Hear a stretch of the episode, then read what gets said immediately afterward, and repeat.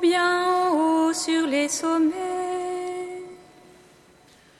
La Vierge enfantera un fils, on lui donnera le nom d'Emmanuel.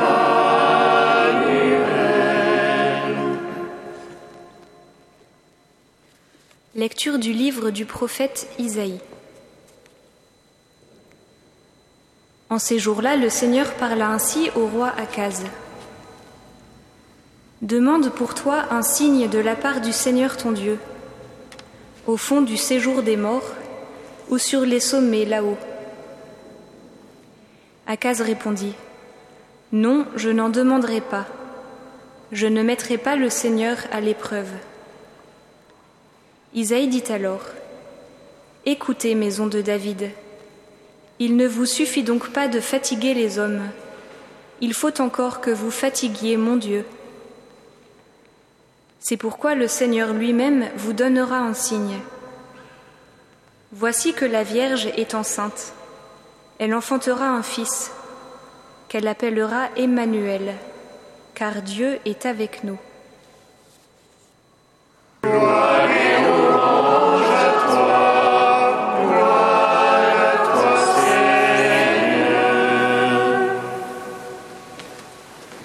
En ce jour, le Seigneur nous donne un signe. La Vierge Marie conçoit et elle enfantera un fils, Emmanuel, Dieu avec nous. C'est avec ces mots que nous sommes entrés hier soir dans la solennité de l'Annonciation. Oui, c'est bien aujourd'hui que Dieu nous donne un signe pour marcher avec nous. Nous venons d'entendre dans notre lecture la promesse faite par Isaïe au roi Akaz. Huit siècles après, elle s'accomplit lors de l'Annonciation à Marie. Par la confiance et l'obéissance de cette jeune femme, le Verbe a pu naître en notre monde. Et aujourd'hui encore, l'Emmanuel est enfanté. C'est merveilleux. Ce qu'Isaïe dit à Akaz ce jour-là nous concerne donc intimement. Nous sommes aux alentours de 730 avant Jésus-Christ. Akaz est roi de Juda.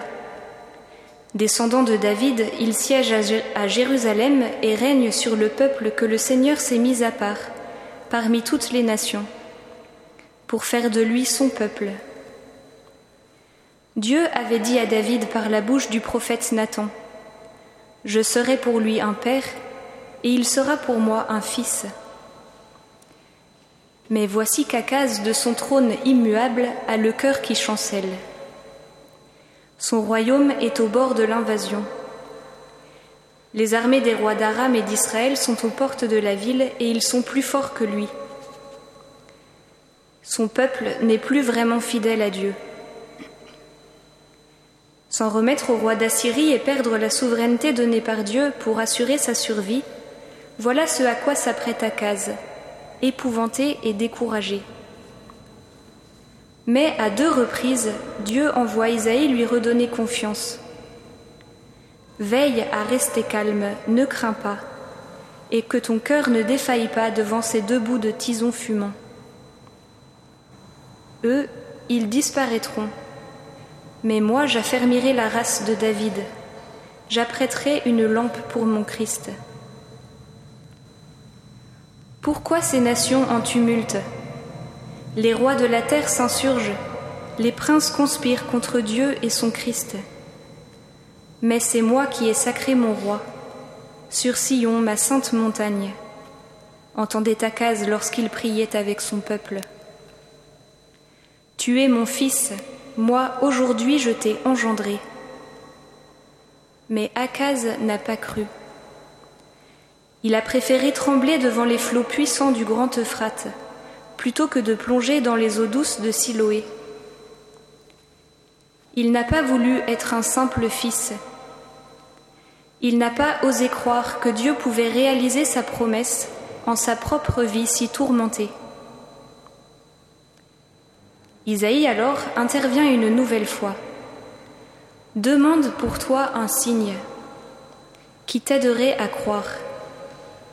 Demande-le au fond des vallées, ou bien en haut sur les sommets. Du fond de ta misère, crois en la puissance de mon amour pour toi. Demande et je te lègue les nations. Non, mon bras n'est pas trop court pour sauver.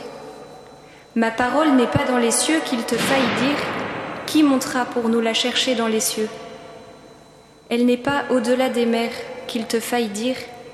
Qui ira pour nous au-delà des mers nous la chercher?